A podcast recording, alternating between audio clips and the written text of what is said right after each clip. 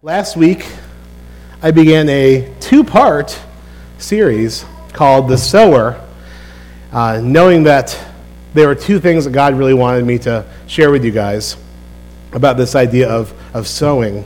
Uh, we have been reading through the Bible in two years, many of us, uh, through a program called Mission 119. I think it's in the news sheet, uh, but it's mission119.org. You can do an app on your phone. But basically, there's a Bible reading every day, a 10 minute reading, and then there's a 10 minute commentary by an amazing pastor who's also someone that I know, and he does a very nice job.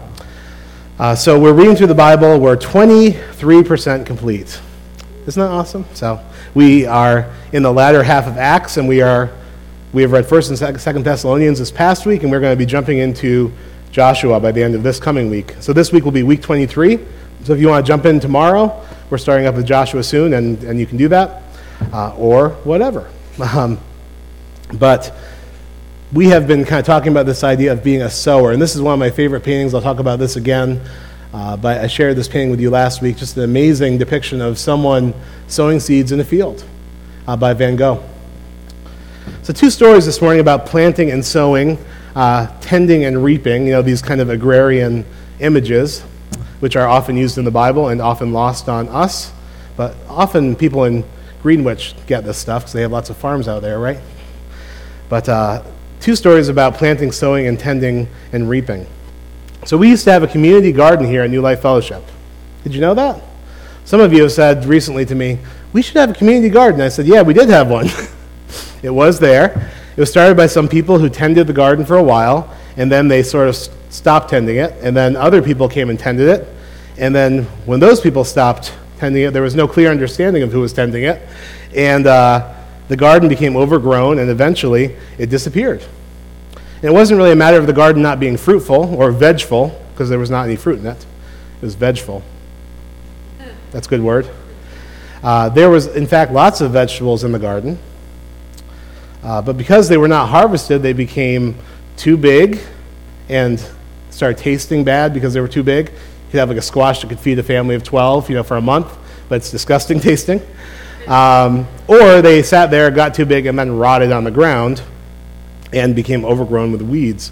So once the garden stopped being inspected, walked around, and cultivated, that was kind of the beginning of the end for that community garden.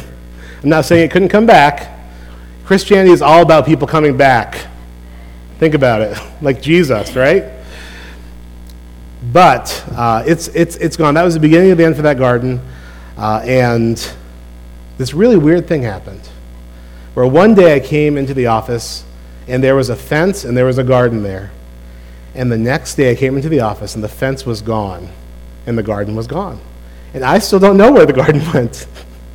but that someone mysteriously removed the fence and it just became a, a piece of land once again. So another story. Uh, we, had, we have a lot of church picnics here. We like to eat here, apparently, and we have them over here on the side of the building. And, and several years ago, we had built this playground outside, and we'd done some excavation. There was a big pile of dirt uh, sitting next to it. And uh, we, we built this playground. We had, we had a lot of picnics and things. One day, I was walking back there, and I looked on the dirt pile, and there was a watermelon growing out of the dirt pile. It was so cool. And undoubtedly, some, some kid had spit watermelon seeds over there. And without anyone knowing it, without anyone tending it, these water, this watermelon grew. And I brought that watermelon home to our old apartment on East Avenue, and I cut it open. And it wasn't half bad. Um, actually, it was half bad because it was mostly rind.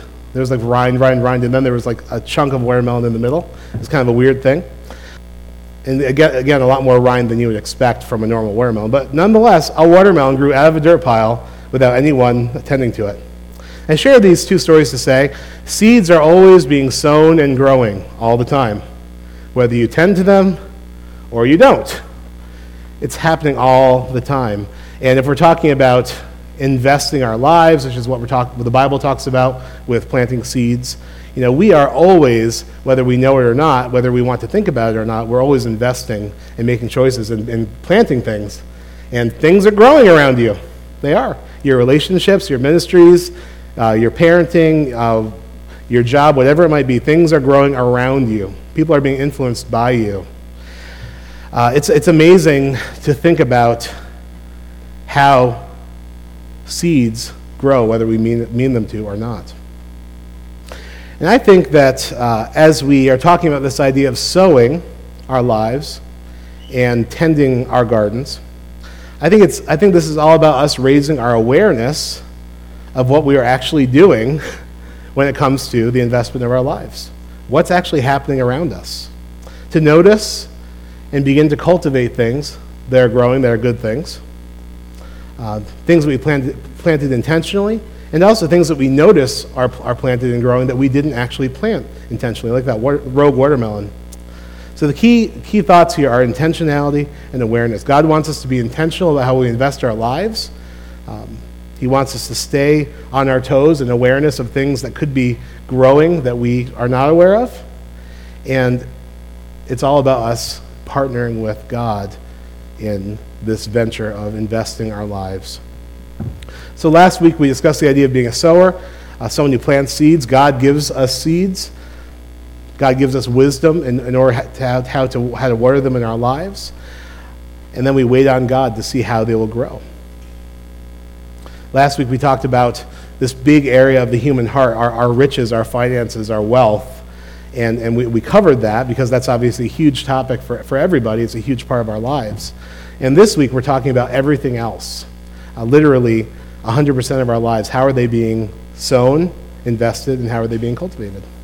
So last week we read from 1 Corinthians 3 1 to 23, where Paul is talking about various people who have been a part of uh, gospel. And, and he, he's sharing this as a rebuke to people who is a cult of personality where some people say, I follow Apollos, not Paul. Some people say, I follow Paul, not Apollos. And Paul uses this opportunity to share about what it's really all about. So he says, What, after all, is Apollos and what is Paul? Only servants through whom you came to believe. In other words, don't play favorites with people. They're just servants, they're just people sowing seeds. As the Lord has assigned to each his task. I planted the seed. Again, this is intentional, hard work. Paul planted the seeds. Apollos watered the seeds. Again, that's hard, intentional work that someone has to, has to do. But God has been making it grow. So neither the one who plants nor the one who waters is anything, but only God who makes things grow.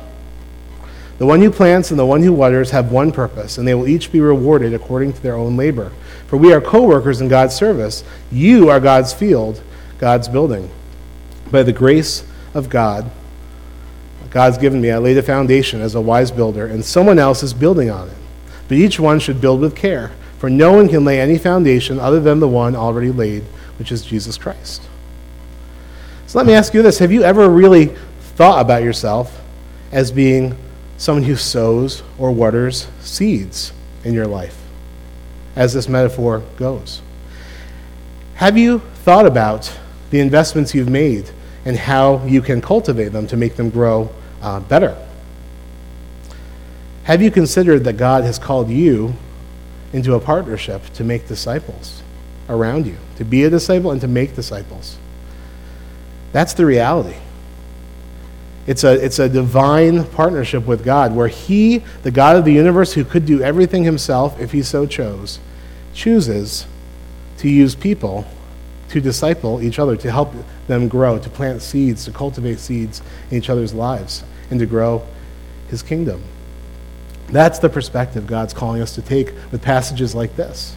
Some people plant, some people water. It's hard work, it's intentional work. God makes it grow, it's a partnership. This picture uh, by Van Gogh, again, is very powerful to me because it illustrates uh, this picture. Here's, here's a, a person sowing seed, uh, I, I, probably in the morning. You see the sun rising or setting. You see birds that could possibly be attacking that seed. Um, he's sowing. He's got to keep track of, you know, how hot it gets, how much or little rain comes. And when there's not enough rain, he has to manually go and water those seeds. This is what a farmer does, and their livelihood depends on it. And we know uh, from a few years ago, there was a big freeze over in Greenwich. We had a big thing like in, in April or May, and people lost entire crops. You know, we heard about that. It happens all the time. But there, there's a certain level of responsibility that, that people that farm have, and also a certain level of anxiety. They, they, they plant, they watch, they see what can we do, but ultimately it's God who makes it grow. Oh. And this is what it looks like to walk with God in disciple making. We can't control everything. But we have a bigger role than many times we realize in, in the work. Because again, sowing and watering, it's hard work. You know what else is hard work? Keeping track of those things we're sowing and thinking how can we cultivate them and help them to grow better. To really think to ourselves, what can I do in partnership with God to take care of this thing that He's doing? So God gives us seeds. Our seeds are everything we have as a person, 100% of us. Um, everything we've learned as we've walked with God, the actual words of God found in the Bible or that He speaks to us. The seeds are the prayers that we pray. Uh, the seeds are our time. Time invested with uh, the people of God, time invested with coworkers at your job who maybe do not know Jesus, um, in fellowship, in, in game nights. The seeds are those relationships that, we, that we've been given. The seeds are the natural talents God has, God has given us to use. Uh, and many times people will take, make categories this is ministry and this is just your job. But everything that people have a natural ability to do is worship to God. And just as glorifying to God as me being a pastor and talking in a church. If you are a craftsman who's been given a gift to, to work with wood or some other materials and build wonderful things, that's just as significant of a ministry and just as glorifying to God as being a pastor, if that's what you're called to do. Uh, the, we also have spiritual gifts. God's given every believer in the church a spiritual gift for the edification of the body, to make the body grow. These are all seeds that we have. So when we, when we think about, you know, what's in our seed bag, what are we, what are we carrying around with us? It's everything. 100% of what we are. Our time, you know, the talents, and our wealth, everything that we have. The issue in our day, and maybe in this church, is that we often don't think about ourselves as partners with God in this venture nearly as much as we, we should. We, we think we don't have very much to offer God and His kingdom in terms of sowing into others and into the world. We think that what we have to sow, who we are, is not good enough. That's somehow defective and it wouldn't grow even if we planted it. We have these kind of thoughts. You know, why, why would I try? I don't have something good to give. And in the end, we don't have expectation that our lives could make a significant difference uh, in the world, uh, let alone in God's kingdom on earth. That's how many of us feel about ourselves, very insecure about being a sower or, or having seeds. And we think, you know, maybe that's someone else's job because I don't have, I have sins, I have all these different problems. Let me tell you, God's taken all of that into account. God's taken all of that into account. It's, it's by grace we are saved. It's by grace that we sow in, in, in our lives and invest. Everything is by grace. If somehow a person were disqualified from being a, a fellow laborer with God, as the Bible talks about, as co laborers with Christ, that's the title the Bible gives us. If somehow that was dependent upon our performance or our morality, I would be disqualified. I'd be first in line to be disqualified. But God's, God's given everyone grace and forgiveness for their sins, and even in their imperfections, even in, in their wanderings, He still gives them ability to plant seeds along with Him, to cultivate them, and to watch them grow. You have a lot to offer. Everyone does. You could have been walking with God for one week, taken one baby step of faith. And there, you have something to offer someone that's never heard about Jesus. The minute you take a step, you have something to offer. You have something valuable. And actually, you know, a lot of my inspiration in the past couple years has come from people who are very new Christians. God's inspired me. He's shown me things through them, spoken to me through them. Even uh, everyone has something to offer. John Soper summed it up this past week in, in, in, our reading. And he said, and he was quoting someone else, but he said this, this phrase You only inspect that which you expect. You only inspect the crops around you and what you're, what you're sowing if you expect there's going to be something there. If you don't really expect there's going to be fruitfulness in your life, you, don't, you, you, you, you lack awareness because you don't even think about it. Because you think, how could God even use me? But when we, when we expect that even in our imperfection, God's going to be doing great things, and just a little bit of awareness and intentionality can go a long way, and, and, and we, we expect it, and we begin ex- inspecting what He's doing and trying to nurture Him, nurture that growth uh, along with Him. So today I'm hoping that the Word of God will raise your expectations of what God wants to do with your life. This week we are in 1 Thessalonians. And we're going to read the first chapter. It's only 10 verses, so it's a pretty manageable reading. And the points drawn from this passage were points that, that uh, Pastor Soper drew out of this passage for our Mission 119 readings. And I really just felt like God wanted me to hammer these things home uh, for us today. So read with me 1 Thessalonians chapter 1. Paul, Silas, and Timothy, to the church of the Thessalonians in God the Father and the Lord Jesus Christ, grace and peace to you. We always thank God for all of you and continually mention you in our prayers. We remember before our God and Father your work produced by faith, your labor prompted by love, and your endurance inspired by hope in our Lord Jesus Christ. For we know, brothers and sisters, loved by God, that He has chosen you because our gospel came to you, not simply with words, but also with power, with the Holy Spirit, and deep conviction. You know how we lived among you for your sake. You became imitators of us and of the Lord, for you welcomed the message in the midst of severe suffering with the joy given by the Holy Spirit, and so you became a model to all the believers in Macedonia and Achaia. The Lord's message rang out from you, not only in Macedonia and Achaia, your faith in God has become known everywhere. Therefore, we do not need to say anything about it, for they themselves report what kind of reception you gave us. They tell how you turned to God from idols to serve the living and true God, and to wait for his Son from heaven, whom he raised from the dead, Jesus, who rescues us from the coming wrath. So, amazing thing about this passage that we just read there was only a three week stint of ministry that Paul, Silas, and Timothy had in Thessalonica. Three weeks. That's all they had. They had fled Philippi, where there was a severe persecution, people out to get them. They'd gone to Thessalonica. They'd, they'd sowed seeds for three weeks. Just three weeks. And then the Philippian people who had run them out of Philippi came and ran them out of Thessalonica, and also brought persecution on everyone who was following Jesus, newly fresh, fresh converts. And Paul says, We always thank God for you. And mentioning in your prayers your work produced by faith, your labor prompted by love, endurance inspired by hope. You guys really got it in a short period of time. Paul was like, We sowed a bunch of seeds for three weeks, and then we had to leave. And I've been wondering, how the heck have you guys been doing? Now, what, what could have taken in such a short period of time? But Paul got this report that everyone in the region had been inspired by the faith of this people who were newly Christians, brand new Christians, and were under deep persecution. It's just an amazing thing. And Paul highlights three different fruit uh, of their of these people who had come to know Christ so um, so recently.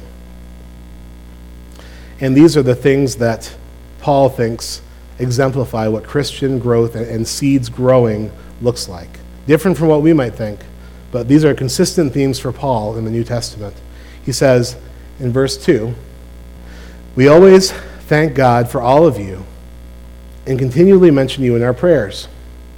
We remember before our God and Father your works produced by faith, your labor prompted by love, and your endurance inspired by hope in our Lord Jesus Christ.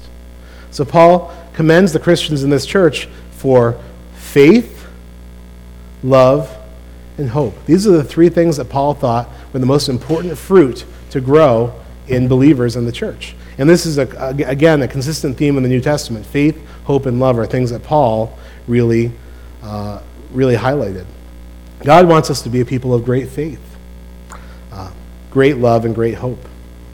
When we, when we begin to abound in those qualities, we begin to be like Jesus and like the New Testament church that he started. Um, John Soper pointed out in our readings this past week that we measure Christians and we measure fruit differently than Paul many times. We measure the fruit of a Christian by how much Bible knowledge someone has. Have they memorized the Bible? Are they part of a Bible study, whatever it might be? That's the mark of a mature Christian, we say. We, we measure people by what rules they keep or how much work they're doing in, in ministries in the church or whatever. Um, we measure people and, and size people up based on the experience they've had with God or the lack of experience they've had with God. But these are not the criteria of what Paul says make a, a solid, fruitful Christian. Paul says, Do you believe the promises of God? Faith. Do you love the Lord your God with all your heart, soul, mind, and strength, and love your neighbor as yourself? Love. And do you have your eyes fixed firmly on the return of Jesus Christ and the kingdom that he brings? That's our hope for the future. These are the true standards by which we measure fruitfulness and maturity.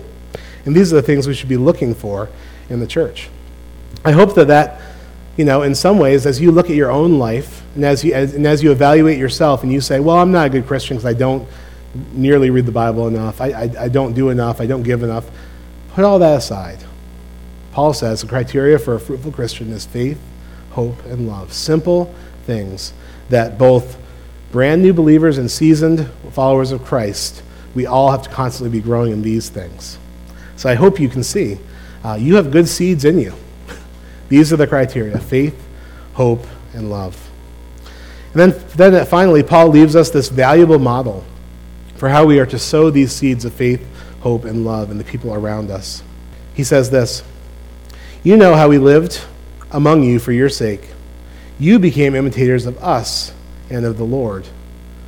For you welcomed the message in the midst of severe suffering with joy given by the Holy Spirit. And so you became a model to all the believers in Macedonia and Achaia. The Lord's message rang out from you, not only in Macedonia and Achaia, your faith in God has become known everywhere. So in verse 5, Paul says, You know how we lived among you for your sake.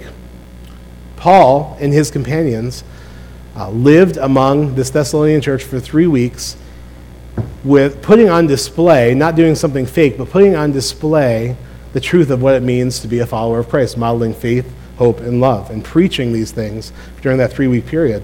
Um, for their sake, and for this short period of time they had, they really put those things on display.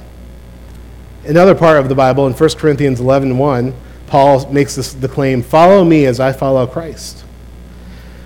And this really speaks of the intentionality of Paul in sowing seeds. Know, for Paul and his fellow leaders in this Thessalonian church, uh, they, they on purpose modeled Christ, modeled faith, hope, and love for these people so that they could confidently say, Follow me as I follow Christ. That's kind of a big deal. And most of us would feel, again, with our insecurities, intimidated to tell someone, Follow me as I follow Christ. I'd like to remind you, Paul was a sinner. He got things wrong. He wasn't Jesus he felt confident telling people, Follow me as I follow Christ, because he knew that it's by grace that we plant seeds, it's by grace that we disciple other people, and that God is ultimately the one that makes things grow. And so we take what we have and we highlight the things that we should. Uh, we try to walk as closely with Jesus as we can. And Christianity gets caught by those around us faith, hope, and love. The benchmarks of Christianity. Uh, it's more caught than taught. You know, how we effectively share or shape another person's life is in accordance with our investment in them. So they lived, Paul, Silas, and Timothy, intentionally for the, for the people's sake in Thessalonica. And then it says, You became imitators of us and of the Lord, for you welcomed the message in the midst of severe suffering with the joy given by the Holy Spirit. So the next step in this process, sowing process was they became imitators of Paul during that week and, and his companions over that very short period of time. And they, they, they continued in that imitation. And because they were imitating the actual work of the Lord in Paul, Silas, and Timothy, again, imperfect disciples, because they were, God was making those seeds grow, they became then the final step. Uh, you read here, and so you became a model to all the believers in the surrounding area in Macedonia and Achaia. And all and, and the faith in God that they had has become known everywhere.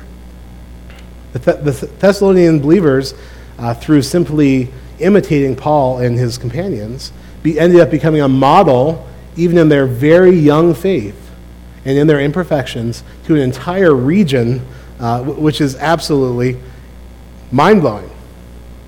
So Paul is really excited because all he's been trying to show these people and to sow into them has paid off. It's been, it's, it's, it's, it's, it's made a huge difference.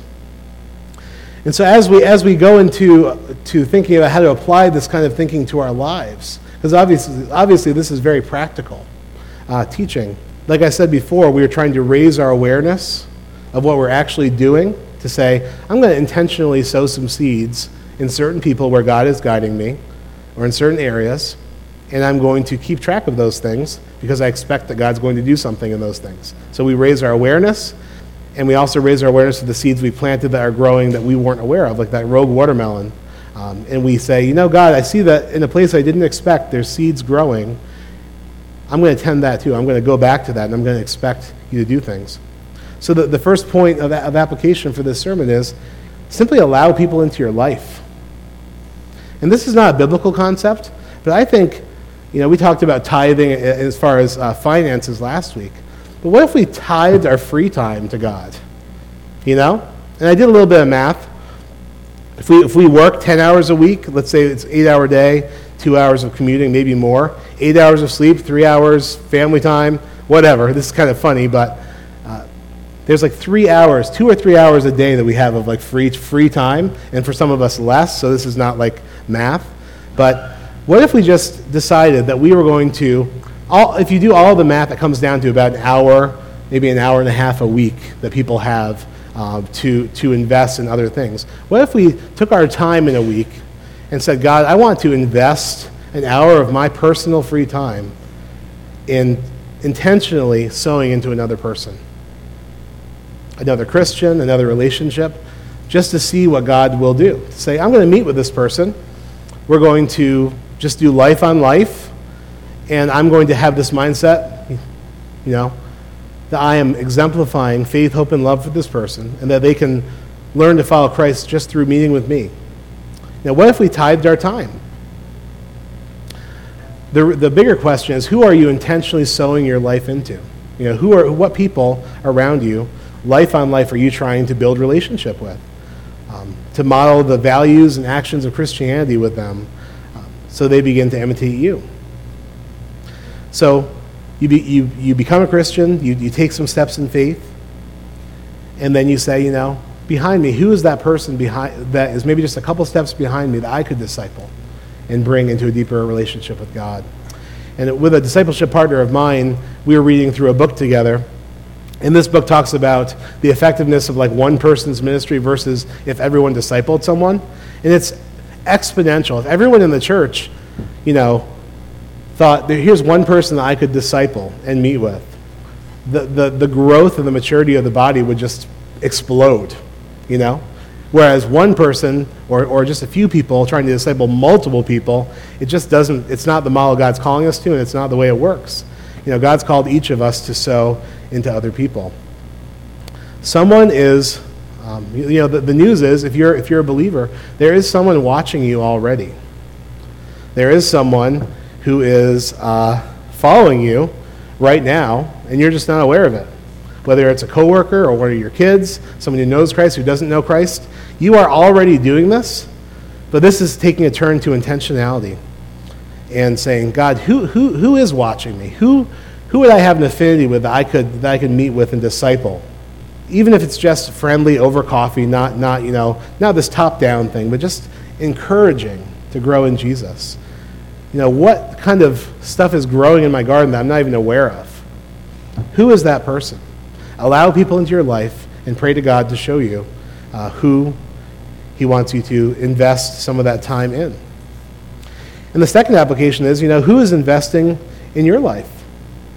If you feel like you haven't grown in your faith, if you feel like you're stunted in your development as a Christian, you don't know where to go next, you know, lots of times that's because we have not found someone who's a few steps ahead of us who can show us the way. And this is the, the, the model of the Bible. Jesus, you know, though he was God in the flesh, he chose 12 people, and he just life on life discipled them. Co- you know, not coffee, but, you know, meals. Uh, maybe they had coffee, I don't know. They had, they had meals together, they did ministry together, they sat around campfires together, they, they camped together, they did all kinds of stuff together. And he was investing in those people, and they were benefiting from him. But for you, you know, who's investing in your life? You know, who are, is there someone around you that you could say, God, you know, should I ask this person to, to meet with me and to help me through some things? Because those kind of relationships yield fruit because then the person knows you, they know your struggles, they know maybe some of the things you're thinking, and they can give you valuable feedback. And they can also um, hold you accountable to grow. You know, if you're, if you're struggling in something and you can't, seem to get free from it, and it's really wrecking your life and wrecking your relationship with God, you know, that person can lovingly help you get through that by being someone that you can call, text, just talk through things with that are getting in your way as a disciple. So, who is investing in you? Many, time, many times, the reason that we're not growing is because we are not, um, we don't have anyone that we're following. And so we're just sort of on our own, becoming increasingly isolated and feeling, um, feeling like our struggles have overcome us and that we can't grow. But the reality is, it's time to reach out to somebody who's a few steps ahead of you and seek to disciple someone. So as, as the worship team comes this morning, you know, this is, a, this is a very practical teaching. God wants to see his church grow in faith, hope, and love. Those are the criteria that God has for our growth. Um, any of the criterion that we have, we can throw out the window. God does this through life on life um, growing, through us following Jesus and then providing an example for other people to imitate, and then turning around and becoming an example for other people. And God wants us to do this, uh, this kind of work, this kind of discipleship, this kind of sowing with greater intentionality to say, you know, God, where are you already working? Um, what's already growing in my garden, and how can I come underneath it? And then to say, God, you know, what is the new work that you want to do that I'm not seeing? So as, as we uh, sing this song, just present yourself to God and think about how this uh, scripture applies to you and what God's calling you to do coming out of it. As we're standing here, I'd like you to close your eyes. And I would like you to imagine in your mind's eye someone who sowed into your life. For each of us, there's a person or a couple people and they are the reason that we're here. They're the reason we're following Jesus. They're the reason we're still in the faith after a very difficult season that we went through. Think of those people. Maybe they're your parents. Maybe it's someone from college. Maybe it's someone in this church body. God is calling you to be that person to somebody else. We need each other. We need each other. We cannot we cannot have a personal relationship with Jesus. We need a corporate relationship with Jesus. We need other people to help us to grow in faith, in hope, in love, life on life, through good times and bad. Heavenly Father, may we be those people um, who, th- who make the difference in each other's lives. We don't know where you're calling us to sow what you've given us. But we do know that you are faithful and that you are the one that makes it grow anyway.